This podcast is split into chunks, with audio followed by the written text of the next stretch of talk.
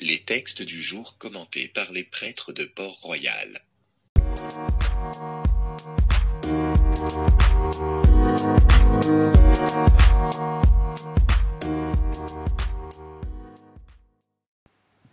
Évangile de Jésus-Christ selon Saint Jean au chapitre 14.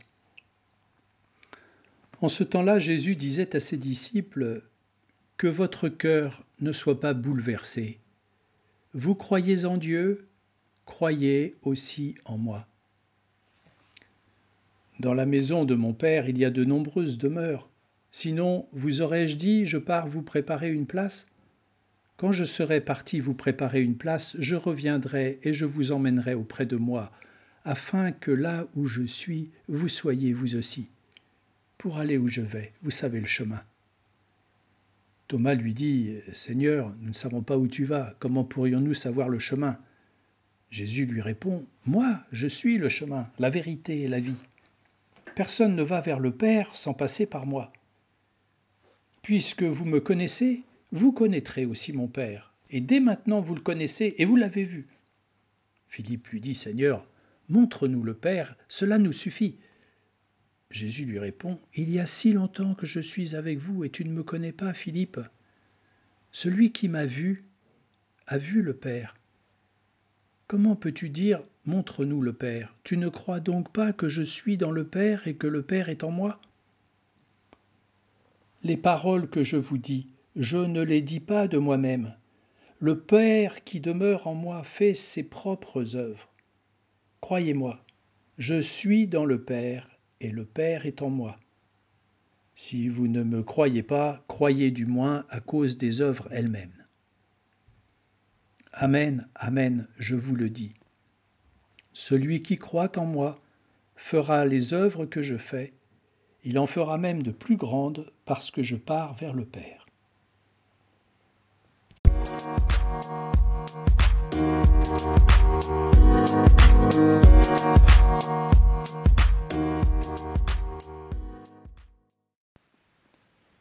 Nous voici au cœur de notre foi. Jésus nous pose la question comme il la pose à ses disciples. Est-ce que vous croyez en moi? C'est la grande question de l'Évangile. Et euh, probablement, euh, nous allons répondre, comme l'aveugle-né ou Marthe et Marie, bah oui Seigneur, je crois en toi, je crois que tes paroles sont vraiment vie. Et je peux même témoigner que lorsque je les mets en pratique, elle m'apporte vie et joie. Oui Seigneur, je crois en toi. Mais en fait, Jésus, en nous posant cette question, veut nous emmener beaucoup plus loin. Et il s'explique. Tu ne crois donc pas que je suis dans le Père et que le Père est en moi? Tu ne crois pas qu'en me voyant, tu as vu le Père? Jésus nous parle de Dieu et de sa relation avec lui de sa communion avec lui. Lui et son Père ne font qu'un, car il est dans le Père et le Père est en lui. Et les paroles qu'il dit ne viennent pas de lui, mais de Dieu qui demeure en lui et qui agit en lui. Il est l'image véritable du Père, le Verbe fait chair. Alors là, face à toutes ces paroles, nous nous retrouvons un peu comme Thomas et Philippe, nous avons bien du mal à saisir tout ce que Jésus veut exactement nous dire. Ça nous semble un peu trop grand, ça nous dépasse on n'ose pas toujours imaginer. Mais en fait, quand on y réfléchit, rien d'étonnant, puisqu'on est là tout simplement devant le grand mystère de l'incarnation, devant le mystère de Pâques. Nous sommes face à la question de la résurrection. Alors observons. Et nous voyons que Jésus commence par dire que votre cœur ne soit pas bouleversé. Alors évidemment, on a peut-être envie de lui répondre, mais, pourquoi le serait-il? Oui, oui. Mais les événements de la vie se chargeront peut-être, enfin, vous verrez, de vous faire découvrir cet aspect un jour si ce n'est pas déjà fait. En tout cas, pour les apôtres, c'est ce qui leur arrivera après la mort de Jésus, et quand il se présentera à eux alors qu'ils étaient tout craintifs, justement, il leur dira La paix soit avec vous. Il le dira même deux fois La paix soit avec vous, que votre cœur ne soit pas bouleversé. Le ressuscité donne la paix. C'est un des signes de, de, sa présence comme ressuscité, la paix. Jésus va donc bientôt mourir. Il le sait, il l'a annoncé plusieurs fois, il a même affirmé que sa vie on ne la lui prendrait pas, mais que c'était lui qui la donnerait. Il va mourir et ressentir lui-même tristesse et angoisse lors de sa dernière prière. Et il sait aussi très bien que ses disciples vont être affrontés à la plus grande nuit de leur vie. Alors il leur dit, vous croyez en Dieu, croyez aussi en moi. Parce qu'ils vont être complètement désorientés, se disperser, fuir, le trahir même. Ils vont plus rien comprendre. Et l'impensable va se produire. Il va mourir sur la croix. Les disciples d'Emmaüs nous le confirment lorsqu'ils racontent à l'inconnu venu les rejoindre Ils l'ont condamné à mort, ils l'ont crucifié, alors que nous espérions qu'il serait celui qui allait délivrer Israël. L'espérance a été complètement déçue. Cet effondrement total arrive parfois dans la vie d'un homme. Par exemple, lorsque son amour est blessé, ou la confiance perdue ou trahie, quand Dieu semble complètement absent et l'avoir abandonné, ou bien quand le sort semble s'acharner sur lui, ou quand la souffrance est trop forte. Ah, bon, chacun a sa manière d'expliquer.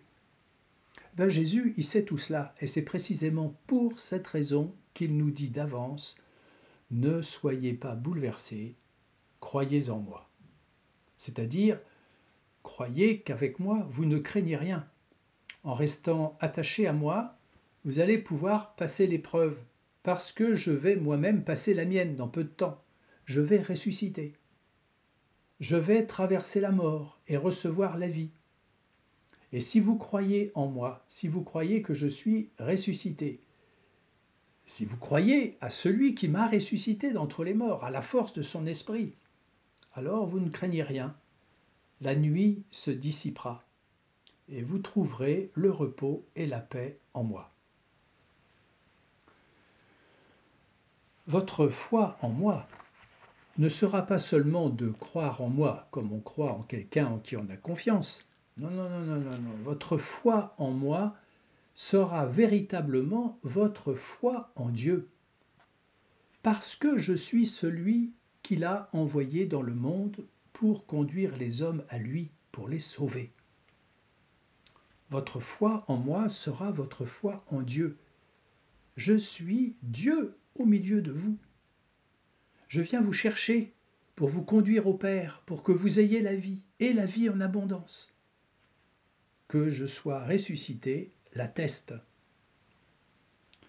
Dieu s'est fait homme pour que l'homme connaisse Dieu et reçoive sa vie. Je suis le premier-né d'entre les morts, je suis auprès de mon Père, et là où je suis, vous serez avec moi. Je pars vous préparer une place, et je vous emmènerai auprès de moi.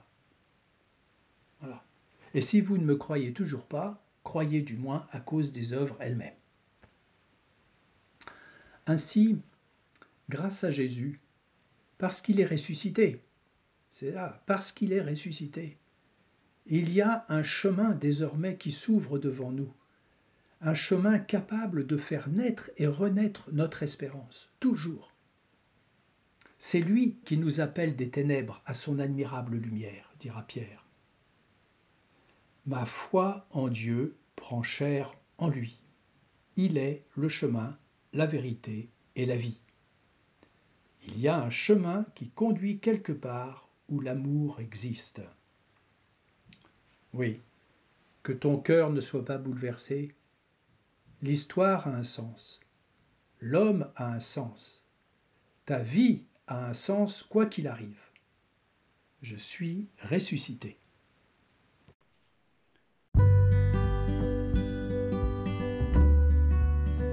Chers auditeurs, aujourd'hui c'est dimanche, le jour où en temps normal les chrétiens se réunissent à l'église pour célébrer l'Eucharistie.